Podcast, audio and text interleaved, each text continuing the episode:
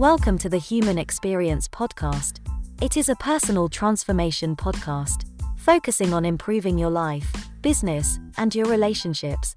Hosted by Eldin Hasa, a mindset coach, relationship coach, author of a self help book titled Are We All Fucked? which is a step by step guide to becoming a best version of yourself. Available on Amazon worldwide and also on his website, eldinhasa.com. Eldin is also a spiritual teacher, public speaker, workshop and seminar facilitator, and a successful property investor and developer with passion for transforming lives globally for over 15 years. We have over 2 million downloads of our podcast. As a thank you, get a free copy of Eldin's book on his website, eldinhasa.com. Also, we are hosting a free Peak Mindset Masterclass. Get your free ticket on his website, formulaeq.com. Or find the link in this podcast. Hurry, seats are limited. Share this podcast with your friends and family and help our mission to empower humanity. Please remind yourself every day how amazingly awesome you already are. Thank you and welcome your amazing host, Eldin Hasa. Don't use your background, don't use any of that as a reason not to achieve because we've all had problems. We've all had difficulties, you know, growing up. I was Italian, you know, I used to get called God knows what sort of names at school, as an example. Uh, if you've got the passion, the drive, don't use any excuse. Don't use education, don't use money, because I've proven I started with no money. I didn't have the highest education, I didn't go to university, but I've done it. What made me different? Welcome everyone to the Human Experience podcast. My guest today is Mario Carrozzo. He is an old friend. We've known each other for over 20 years he is a CEO of Caridon Property Group, and Mario founded his property company in 2009, the beginning of the recession. And he had obviously previously knowledge in property and investments and developments. He had a previously large portfolio, but then the recession happened and he had to rethink the new business and new business ideas. And this new business Caridon Property Group, it's focusing on helping the community, helping the humanity, especially vulnerable and homeless. So, welcome, Mario. Could you kindly introduce yourself to our audience, please? Well, thank you. Firstly, uh, I'm Mario. Yeah, I'm the CEO of the Caridon Group. Thank you very much for inviting me today. It's a pleasure and an honor to be here, and especially because we've known each other for a long time, it's even it's even nicer. Great to see that you're doing very well as well. Um, yeah, I mean, Caridon Group essentially uh, is a group of companies that sits around um, and focuses on social housing. There are many arms to the group. Um, we have a development arm which acquires and develops properties across most of the southeast and, and over the last say five years we've developed a few thousand properties now uh, that we, we own. We have Caridon Property, which is our management arm, which is kind of the baby where it all started, which I'll tell you a little bit more about. Um, and that that company is the management arm and has uh, agreements with most of the councils across London and contracts with most of the charities such as Crisis and all the organisations that refers tenants and vulnerable people. We have Caridon Foundation, which is a not for profit company, which was set up specifically to provide additional support for our tenants. Um, we have Caridon Landlord Solutions, which provides support and advice for universal credit, because obviously that's a big thing at the moment. Caridon Young, which is 24 hour support for kind of 16 to 20 year old young, young um, young adults. So there's a quite a few companies, but all the same purpose, same goal really, to provide a solution in this housing crisis, um, try to ensure people sustain their tenancies, uh, getting people back into society. Um, and I think we're quite unique because we are privately owned. And I always say we do everything that a housing association does, but we don't have the badge. But we're a bit more flexible because we're private, we're more commercial, um, and we, we don't really outsource um, anything. We have around 100 staff in the office and some two to 300 builders, focusing mainly in and around M25 and London. And we've also gone nationwide. So that's the kind of basics of the of the of the setup of the group. That's very inspiring. And I know you have worked very, very hard to be where you are today. Could you tell us what inspired you uh, back in 2009 to start on this beautiful journey? Yeah, um, having been through again, again, you know, this is probably the this is with COVID, call it a kind of third recession. Had I'd been through the first recession in the 90s where my interest rates went up quite a lot. I think uh, 14, 15 percent. I managed to kind of get through that, and then obviously 2008 that recession there was the one that kind of hit me quite badly where unfortunately I'd lost everything. Um, you know, I always say that the funny story that um, I've still kept the letter in my drawer and I keep it as a reminder. And it's a letter of bankruptcy because I couldn't afford my mortgage payment, which is only £400 a month. and um, that's a true story. So I keep that letter as a reminder every day that, you know, to be where I am today and I couldn't afford £400 a month, you'd never believe that. But that's a, a reality. Um, so that, that recession kind of, you know, the short version, it, it took me out literally I had to start from scratch. And what inspired me, I think in life sometimes I'm a great believer of fate always, and I can tell you hundreds of stories, um, which kind of brought me to where I am today. And sometimes a combination of fate, necessity, desperation. You know, when you you know when you're hungry, when I always say when the belly's empty, you need food, right? So you got to go out there looking, and that's the only way to, to survive. You have to go out there and, and start looking for the for the food, so to speak. And had I'd lost everything, the banks stopped lending. So I couldn't go to the banks and, and, and and say, look, you know, can you help me out? Because the banks literally stopped lending and I was a property guy. So if I couldn't develop, what was I going to do? Um, on top of that, uh, lost everything as well as I had huge debts, bridging debts, uh, which you're familiar with, of 20 million pounds. So you can imagine it weren't um, a nice position to be in. And, you know, I had my family, which were by my side to support me and uh, you know, funny funny story again. Uh, my mum, you know, she, she, banged on my door and said to me, "Barry, can I help you? You know, I've got a couple of thousand pounds savings. Can I help you?" And I couldn't have the heart to say, "Mum, you know, I've got 20 million quid of debt. What's two thousand pounds going to do?" But her intentions were good. I want to help you with a couple of thousand pounds, not knowing she couldn't really help me as such, but the intentions were good. And um, I think in that situation there, when you're in any sort of difficulties in life, it's all about your mindset and how you look at things. And if I look at 20 million pounds, you know, in, in isolation, I might as well jump from the bridge because the reality is it's, it's, it's a, too much. So I try to break it down into pieces and say, okay, how am I going to deal with this in small pieces, not as 20 million as if I do this, if I do that, blah, blah. That together with my family support, which was number one, my wife who was there to say, look, you made this all, you can do it again. So that first gave me that initial um, support and you know that gives, only reiterates the importance of having good people around you. But the inspiration i guess was was just a twist of fate where as i said i couldn't develop.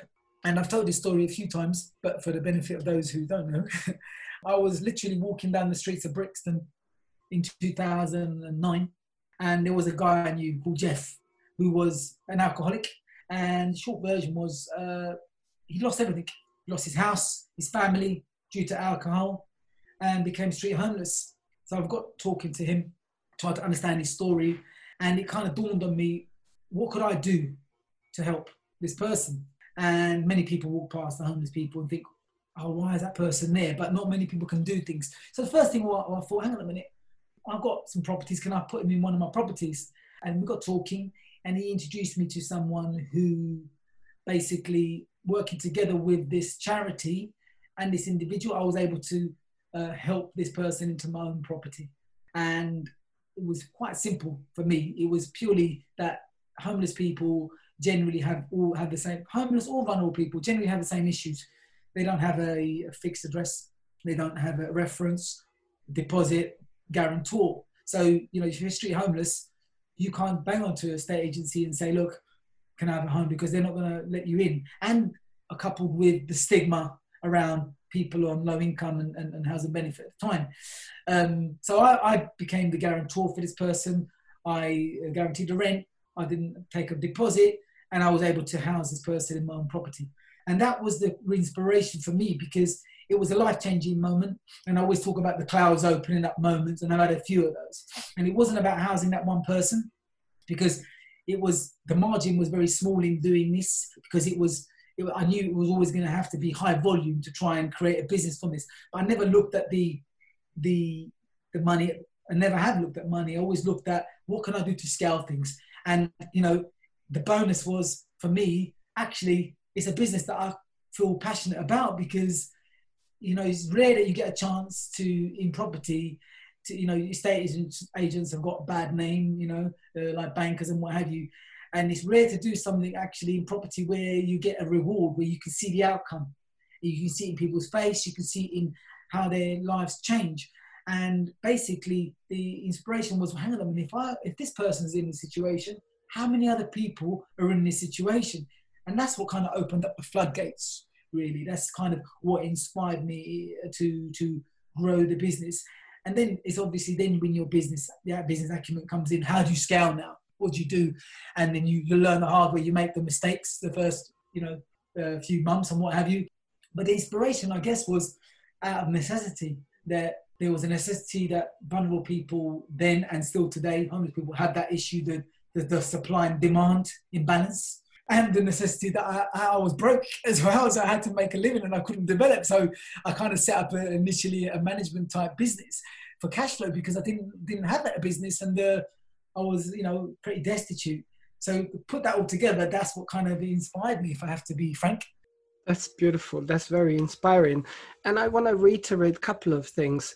So you hit the rock bottom in 2009. You're walking down, you can't afford to pay your 400 pound a month mortgage. You're thinking, where am I going to get this money from? Your family is there, the wife is supporting you, and you're walking down the streets of Brixton, London, United Kingdom, because the show goes all around the world for people who don't know where Brixton is.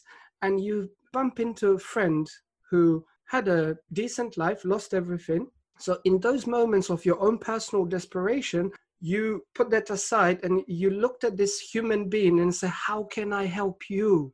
And this only comes from a goodness of your heart and soul. This doesn't come from your thinking, right? So you put aside your troubles and everything that you are personally going through and your family to how can I help you? And then you've continued to have the same approach. How can I help not only one Jeff, but hundreds of thousands and create a positive impact to local community, to uh, humanity. And not only that you're helping housing people, you are also providing so many jobs because so many tradesmen, builders, uh, management agents, everybody is basically benefiting from this goodness of your heart that you have contributed from this place.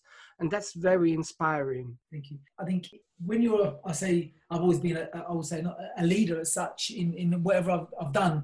And I think the challenge is when you're always showing strength, if you find it hard to show any weaknesses. So even when I was in times of difficulties um, financially, I was still trying to help everybody, and I always put myself last, which was wrong to be honest with you. But that's the way I am. And the problem is when people around you know that you're successful and do well, then they can't actually see if you're doing badly, and they all want to lean on you. And that's the reality of life. And you know, I remember at the time that I was even when I was in difficulties, I was always thinking about how am I going to help this person, that person. People were calling me, but no one actually said to me, "Do you need any help?" Apart from my, my closest, right?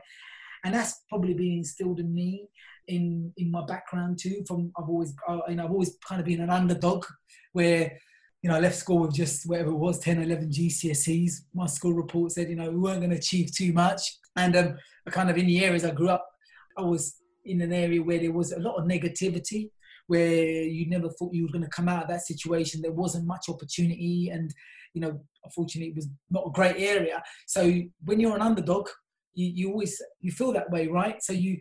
I like to help people that I believe are underdogs. So I've had I've taken on people in my business, staff, uh, uh you know, ex-offenders. There, I've got them in, doing maintenance, vulnerable people that work for me. Um, that they just need a second chance and not everyone will do that. And, and I think because I believe everyone deserves a second chance, and I think what, when people look at vulnerable people or you know people that have had a past, you know, people make mistakes. It's about if you're willing to give them a second chance. And my experience of people that are vulnerable or that have passed is that there's two types of people. There's one that will continue, unfortunately, to go down that path and maybe never change their life.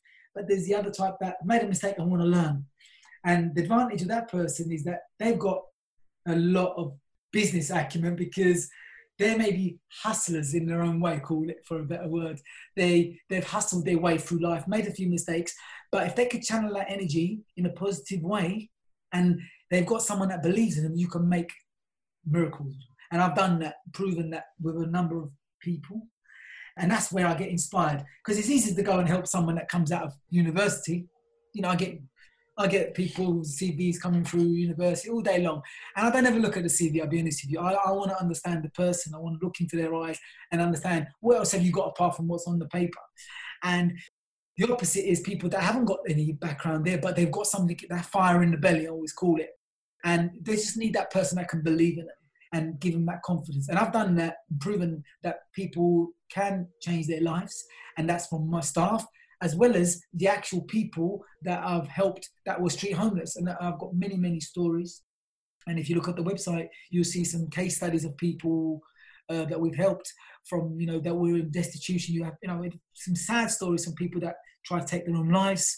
Um, is an example who now there are tenant ambassadors that one individual who's a case study again on, on the website he's become our tenant ambassador he unfortunately tried to take his own life went through difficulties um, we got him to our accommodation, and through running, he started to get himself back into to life, so to speak. And he, in the last few years, had run seven marathons, as an example. Um, and he became the ambassador for our tenants. Now has got a running club for our tenants. But I can tell you many stories that I've seen with my own eyes um, that have kind of touched me in terms of personally to inspired me to continue what I do. So that's, you know, although that that initial point of housing that person um, from the street where it started, I never knew how big the business was going to go or how many people we were going to help. And, you know, it's, it's been amazing for me. And that's the reason why I feel proud of what I do. I sleep well at night because I know that we're doing a good thing. It's a huge challenge because there's a lot of stigma around what we do uh, uh and what have you. But I know because I see it in the people's faces, and that's that's kind of proof that we're doing a good job, I guess. Yeah, and that's a reward for you in a way as well, that you are making the positive impact, making a difference, and you say you see on people's faces, and you see obviously the tenant which tried to take his own life and then he ran marathons and now he runs i believe the running club in one of your and yeah. he's your tenant ambassador. And you know you see how he has changed his life and you know you actually had this belief that the humanity in in its core it's good it's pure love right? It's just there is somebody who needs to give him this this opportunity the chance to so they can thrive because maybe perhaps they they went through most of their life surviving because everyone was sort of judging them and stigmatizing them. But then all, all it took one person to give them an opportunity which you did and it's amazing what you are doing. And obviously you know these are your values and your beliefs that you come from from that family from that mm. environment. I think being able to to relate is very important. And you know because of again the background you know i'm i'm, I'm involved in quite a few different things you know i'm i'm a sponsor to uh, a school uh, called onside which is for vulnerable kids um, and it's a community centre um, which they've got in different areas. Um, it's really good if you have a, a, chance to look. It's called Onside in Croydon, and it's like the old, you know, the community centres of today have gone. So they've created this concept basically where it was kind of take people off the, youngsters off the streets and get them into different activities from you know anything to do with education to you know learning how to become a DJ through sports and all those things there which are they're missing. And it's, it's kind of proven to take to, to prevent and, and, reduce antisocial behavior. Um, so I'm involved in that as an example. And I've you know I've talked to a lot of the kids there as well. And um, what I try to do when I talk to the kids, because I can relate to them, you know, generally when I go anywhere, if I'm, you know, dressed smartly, most people straight away judge you because, oh, ah, you're a smart looking guy. You know, how can we relate to this guy? And I get the first entrance through the door. When I get through the door, it's usually they're all on the phones. No one was paying any attention until I start to say who I am. I'm originally from South London, blah, blah, blah. And all of a sudden you start to get the attention. So you know, it's all good trying to preach or talk to people, but you need to be able to relate. That's my point. And what I always try and say to the guys, you know, that I can relate because I've come from these areas. I had, I was, I, I was unfortunately mixed in the wrong areas, and I could have gone down the bad road as well in life. But you keep focused, you keep straight, and you can come away from that. But don't use excuses because all of us as people can use an excuse for things that have gone wrong, for why we haven't achieved what we wanted to achieve. All of us, and I can tell you that. But I never use an excuse. I take the full responsibility. So I'll always say, don't use the color of your skin. Don't use your background. Don't use any of that as a reason not to achieve because we've all had problems. We've all had difficulties, you know. Growing up, I was Italian, you know, I used to get called God knows what sort of names at school, as an example. And I lived in an area, you know, in South London where it was challenging, you know, a lot of black and ethnic minorities there. So you couldn't see that you could come out of that circle. And I used to say to my friends, listen, you can do it. And I'm living proof that you can do it. I've come out of this area. So, you know, it's all mindset.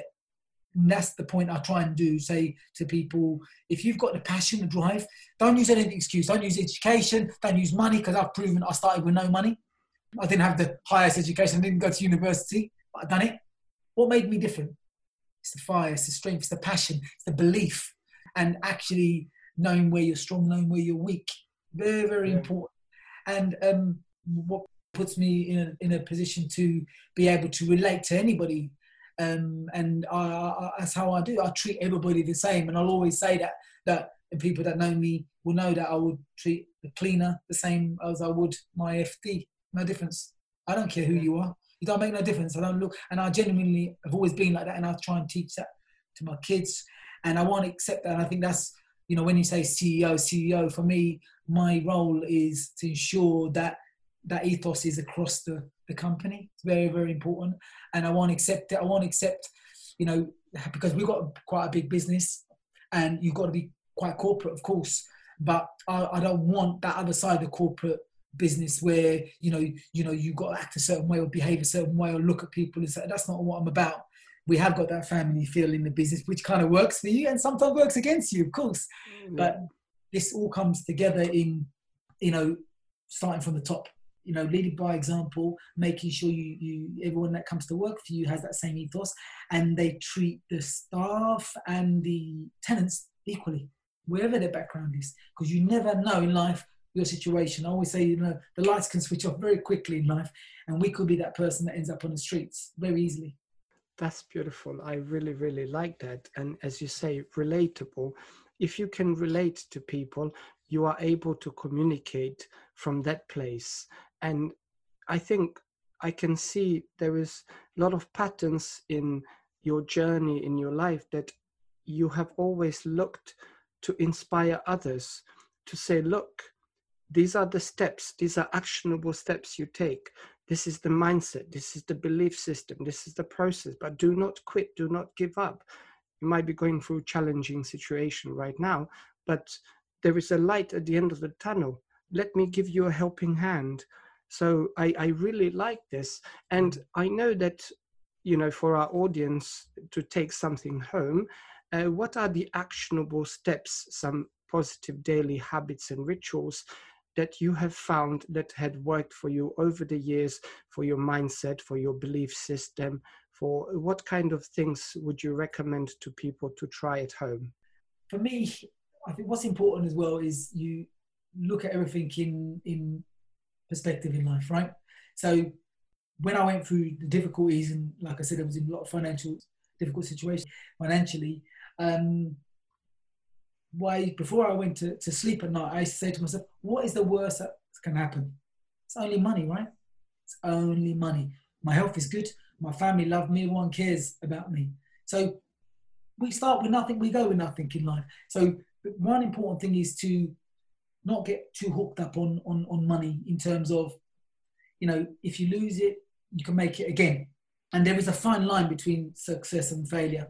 And there, you know, so many people are so close to success, but they give up too soon. they give up too soon. And it's such a fine line because, you know, you just don't know sometimes how much you have to go to get to, to that. In terms of rituals, I think I, I always say that and my wife thinks I'm mad, but it's true. I always get up in the morning like I'm I've got no money mentally. Every day I get up and I, and I, I pour kind of fear into my own head to say, oh, I've got no money, I'm skint, um, I could lose everything tomorrow. And that may be a bit because of having lost, but my wife says, Barry, we're okay. We've got everything. We don't, you know, we don't need it. But it's not about that. I have to tell myself I'm not okay. I have to tell myself that things could go bad and not to be negative about it, but it's to give me that drive. And I've always done things not for money. It's always about to see the growth, to see the ambition. So it's like, if I can turn one to 10, if I can build one property, I can do 10. If I can house one person, I can do a thousand. And whatever's not possible, can I make it possible? Everything I've ever done in my life is all about scale. And, you know, because I've not really followed any rules as such, where I didn't, you know, follow the traditional route to education, all the rest of it, I just kind of worked my work things my own way, made mistakes, learn, made mistakes, learn, right?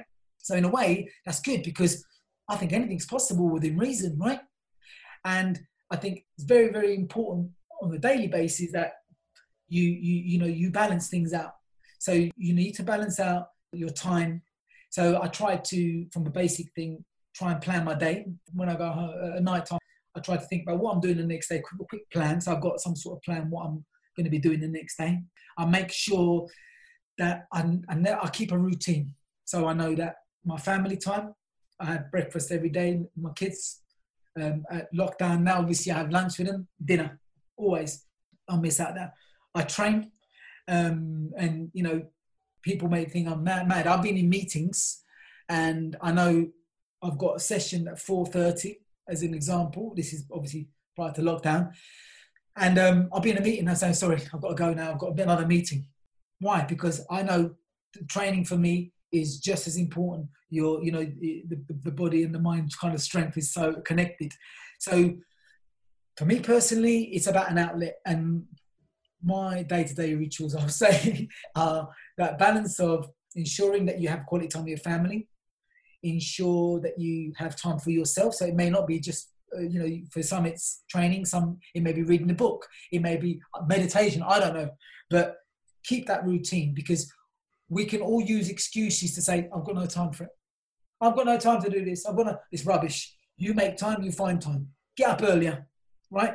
But the benefits of that for you mentally, from my experience, if I hadn't trained, I would be dead by now because the stress that I've absorbed over my years, I've been able to manage those because I've kept that balance.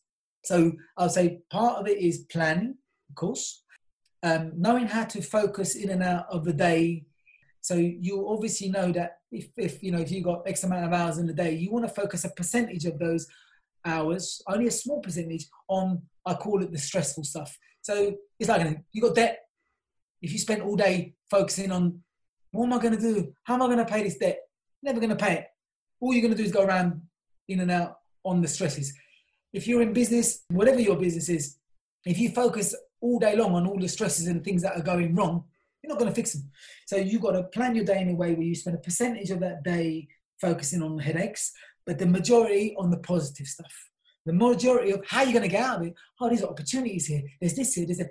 And that's how you manage to keep the balance because otherwise, a downward spiral. You focus every day on the negative stuff. So I would say it's just a combination of priorities and understanding the balance. You know, it's no point, you know, it's working smarter than harder. People think they can work all the hours in the day. It's rubbish. You don't need to work, you got to work smarter. Yeah. And of course, in some businesses, initially, you need to put in more hours to begin with, like like you would in, in many businesses. But there's got to be a point where you realize that, hang on a minute, now I can step away and be on the business rather than in the business. And there's a big difference. If you're looking, if you're in the business day in day out, you don't know what's going on outside, and you need to see that. You need, to, and it depends on what your goals are, right? If your goals are that you want to be that worker and you want to be day to day, you know, grinding, grinding. yeah, then you end up being like that. Depends on what you want, and uh, you know, I'll, I'll give you a very funny example. I always give. I used to be in a restaurant trade, as you know, and um, I always give the example of my dad old school mentality. You have to stay by the till, you know, because they're going to take money from you you're not by the till. That was my dad's mentality. And I use that example with my dad on anything in business, and I'll tell you why. In catering, unfortunately, reality is, you know, you have to allow a percentage for pilferage. People are going to take. It's reality, like most businesses. So you've got a choice. You can say, I'm going to stay behind that till every day of my life because no one's going to take a penny. But I guarantee you, you're going to be stuck by that till for the rest of your life. Or you can accept there's going to be potentially some losses and manage those losses and then have multiple restaurants with multiple people working on, those tills. And maybe a basic example, but the principles are the same. It's about control, allowing that you can't control everything. You have to believe in having the right people and empowering those people in business. So, I mean, I've got my own personal rituals that work for me. Uh, I haven't followed any books. You know, I, I, don't really do these type of interviews much. As you know, it's probably two or three that I've done. And I've read any of these books. People say to me, read, have you read this book? Have you read that book? No, I haven't. I only always say the only book I've read is my own book, my book of life. I always say that jokingly. So it, I suppose it's that I can only give you my experiences, how I deal with things. Um, I always try and keep positive and try and look at things from a, from both perspectives on a day to day business. But it all starts from, I suppose, from the basics of getting up in the morning with the right mindset and having that hunger in the belly and just keeping positive people around you too, because you're always going to have a mixture of people around you in business. And, you know, it is difficult because, again, that having negative people you need percentage of people call it negative or cautious because they keep you awake you know that fear oh, be careful but that can be a negativity but you need those people to remind you that things can go wrong. But you want to put that into a little box in your head and say okay absorb a little bit of it but you know put that to the side because i don't want to spend 80% of my day focusing on this negativity. So the same principles focusing with people in the business that want to grow and you want to um, inspire and kind of mentor those people there, not just working all day with the negative. So it's about how you work as well practically with people and having time for people in, in business. That's where what I focus on, I, I guess. That's really, really good. I really like all your habits and rituals. And I must tell you, there is actually a scientific evidence about many things that you have mentioned, and you have learned this in your own life through trial and error. But I'm going to re- reiterate for the audience. So make sure before you sleep to plan your day for the next day. Then, when you wake up, do some sort of ritual to keep the, the passion, the fire in your belly going. And then also spend small percentage of your day doing the things that you must do but you don't necessarily like like doing your taxes, focusing on how I'm going to repay the debt, whatever. Nobody likes to do those things, right? But it, has got to be done. You can't avoid it forever. And do not spend 90% or 80% of your time on those things. That's amazing. And then obviously, you know, definitely some sort of exercise, move your body, whatever that is, whether it's yoga, gym, running, swimming, cycling, whatever it is, that's very important. I agree with you 100%. And if you are into meditation, deep breathing, reading books, watching inspiring videos and and uh, audios, whatever it is, do that as well. And as you said, have time for yourself. Have time for yourself so you can be the best version of yourself, so you can contribute in your life in business, in friendship, in family, and have that family time.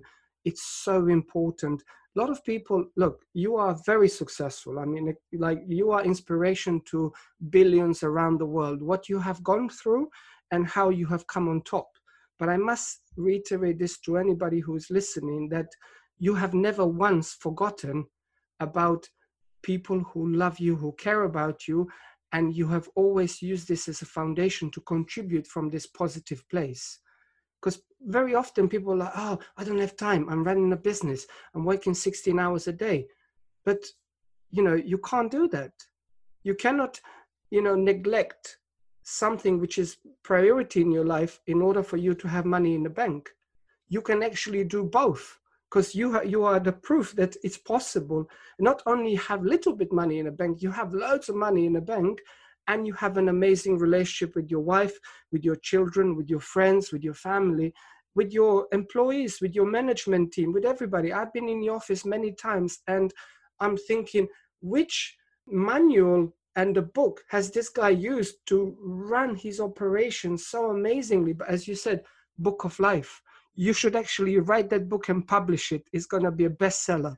I don't know about that, but it'd be great. It'd be great. Um, look, I mean, look, I like, I appreciate your kind words, firstly, and I think it's very important to understand that. I've all, as I said in the beginning, I can take credit for a lot of things, but ultimately, it's about the people around me. And yeah, I always have got the ideas and vision, and hopefully, people look up to me to what I do, and I lead by example. But it boils down to having people around you, good people. And I always say that if you haven't called them uh, followers, people around you that believe in you, none of this would be possible, right?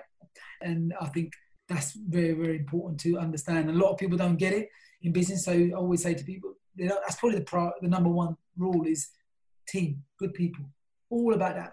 You've got the wrong people, doesn't matter how good you are, your business is going to fail. You've got to have the, the right people. I think most people understand that in business there is um, an there is an old expression we all heard many times self-made person or self-made man nobody is self-made as you said it's all about the team it's all about the people around you the right people who are supporting your vision and you are all working as a team for the greater cause for the greater goal and i think also understanding what success means to you and that's the problem right and then a lot of people don't get that because I've, you know, like yourself, we meet all sorts of people every day and billionaires, millionaires, and people, all sorts of people. And their idea of success is, does differ depending on your culture, your background, your beliefs. And what I've generally found in my experience that the more wealthier people are, the worse they are as people. That's what I've experienced, unfortunately. And uh, you know, and I find it hard to connect with people that are wealthy um, unless they've gone through these experiences. And you find it's difficult to connect because their ambition is just money orientated. And when I'm, you know, when I'm having conversations with them, the conversation will go to a certain point where they would be talking about all the material things. Ah, what you got, what car, what watch, money, all this rubbish here, which is just part of conversation. But when you start to hit the heart of the conversation by saying, your family is the blank. And I've killed many a conversations, believe you me, and there's been awkward moments in my time where I've been in big meetings where, you know, a lot of testosterone going about, you know, in the male environment, say, for example, where it's, oh, yeah, I've got this, I've achieved that, and all the rest of it.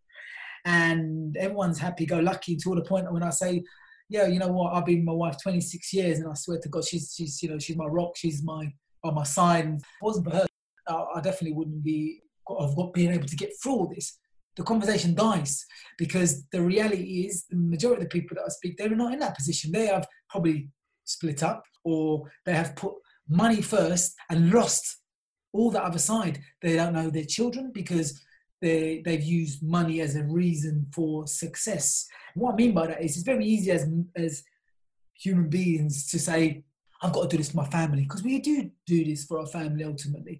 But at what point is enough. That's the point, right? So I always believe ask my parents didn't give me anything financially or apart from the business acumen, which is like I always say more important. financially didn't give me anything. So I always say to myself, hang on a minute, if I can help my kids with just one thing, it's more than what I had, right? So the problem is that we what we do is we say we're doing it for our family. So you say, I'm gonna buy one property, it's for my family because they, they give them a better start. But once you get to two or three, who is it for? Is it for your family? Is it for your own ego? That's the problem. And successful people that start to make big money, what happens is they convince themselves it's for their family. And they say, I'm going to work. So when the, when the you know, daughter comes up to you, son comes up to you and says, Oh, you coming to my play tonight? I've got to work. Oh, why aren't you coming? I'm doing this for the family. Your wife says, Can you come out with me tomorrow? No, I'm working. I'm doing this for the family. You convince yourself and your family that you're doing it for them. But what you don't realize is that actually they don't want that. They want your time. Your family needs your time. Remember that. And you use that as an excuse to have that fulfillment in your head to say, you know what? I'm doing this for my family, but it's rubbish. It's not for it's your own bloody ego that you're doing it for, right? And what's happening is along that journey, you've made money, but you've become a lonely person. You've lost your kids, you've lost your family, and you detach yourself from reality. You've become paranoid because everyone around you think maybe they're after you for your money. Um, you know, you've got no connection with your kids, so your you know the, the, your kids will say, "Who's my dad?" Oh, my dad was the guy that I used to see once a month, pop in and out. And I learned that a long time ago, thank God, when I was a lot younger to change paths. That business came third for me, fourth down the line family, food, health, then business. And people think I'm mad, but I don't. I stick to that in my head. And if I'm going to do well, I'm going to do well. But I'm not going to do it as an expense or the risk of losing any of those above. That's impressive. That's really, really good. And you know, I talked about similar topics to people because when I do my coaching, my group coaching, my seminars, I talk about same topic. And you know, the society has programmed us to globally to focus on achievement and very little on fulfillment because you mentioned fulfillment right? And you hit the nail on the head. When one doesn't focus fulfillment is the foundation of everything. So you as an individual as a human being you need to feel fulfilled that you are healthy first. Your health you know you feel self-love self-confidence self-worth. You love everybody who is important to you in your life and you have these amazing relationships which you clearly do and then from this foundation you can create. So you can have both actually. You can achieve great success money in the bank you can have a billionaire status and private jets and yachts and everything but then you have this fulfillment because you are the living proof from nothing to where you have come and not just about your financial success and everything but who you have become as a human being. And there is a saying that if you give a person with a wrong mindset, with like a poor mentality mindset, if you give them a, a lottery win of 10 million, 20 million, within a short space of time, they're going to lose all that money. But mm-hmm. if you, a person like yourself, with your mindset, with your belief system, with your uh, skill set, God forbid all the money is taken away from you, give you one or two years, you're going to get it all back, maybe even more because what you have cannot be taken away. So that foundation you have worked, and this is why your house is built so strongly on top of the foundation. Doesn't matter, as you said, three recessions, you're still here, standing strong and proud. But at the same time, you are flexible. You are like a palm tree. When the wind blows, it touches the beach, it touches the ground, but then when the storm passes, he's standing strong and proud. And that's very inspiring. Mm-hmm. So it's really, really good. What I like to hear that, you know, you are doing so much positive in the community for the humanity, for the family, for the environment, for everything, because I know you have so many other big projects on the go with the government, with London, Mayor of London, and other things to scale the business, but not necessarily just to scale the business, but to help the homeless people. And you are an advocate to, you know, re- remove the stigma and to say, look, these are human beings. They need our help. And you are that vehicle which you have avenues and ways that you can help them. So I think you have made it your life's mission to help as many people as, or actually to teach them so they can help themselves we're, trying to make a difference, I guess.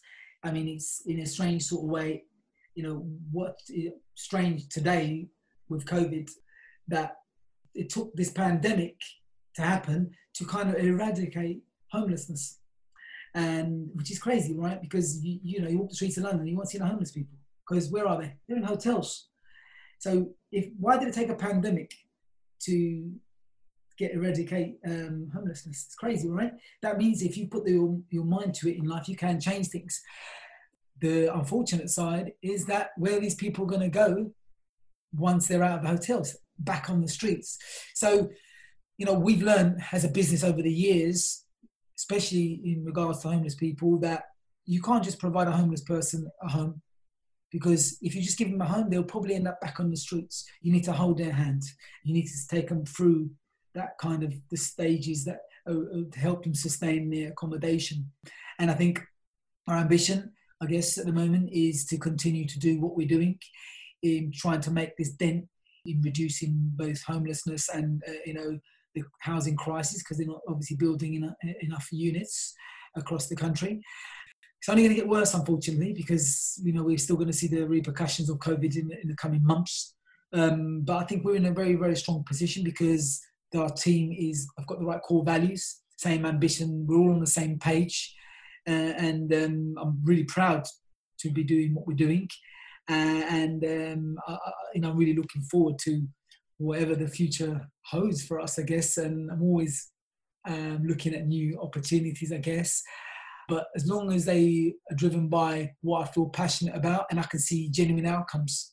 That's amazing. That's really, really inspiring. Now, for our audience, can you tell us where they can find you on the internet? Is there a website they can go to, social media? Caridon Group, if you put in Caridon Group, you'll see that's our main group and it will bring you straight to all our, of our associated companies uh, that I mentioned earlier. We're based in Croydon. Uh, however, we've got offices in Kent, in um, Essex, in Crawley, uh, Bristol, and we're going to Nottingham as well soon. So we're kind of scattered all over. Uh, and then we've got offices also in many of the London areas like Brent and, and Lambeth and other areas as well. So we've got quite a few offices, but main head office, I, I would say, is Croydon. And is that caridongroup.com? Or mm-hmm. .co.uk. That's fine. We'll, we'll put a link. We'll put a link in the, in the podcast. Yeah, that's fine.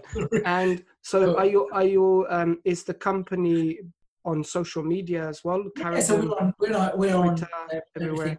Twitter, on um, Facebook, and what have you. Is it under Caridon Property or Caridon Group? Caridon Group, um, but I think each each company has their own identity as well. I see. So uh, the, the best way to find you is your website, and then there are links to your social media. Yeah, yeah, and if they want to get in touch, um, you have your press office and you have your management team and everybody. Yeah. Right. Well, that's amazing. Well, thank you so much, Mario. That was a very inspiring conversation and I'm sure our audience will love it. For somebody who has only done a couple of these, I mean, you should have your own TV show to inspire billions yeah. across the planet. Thank you so much, Mario. No problem. Thank you very I'm much.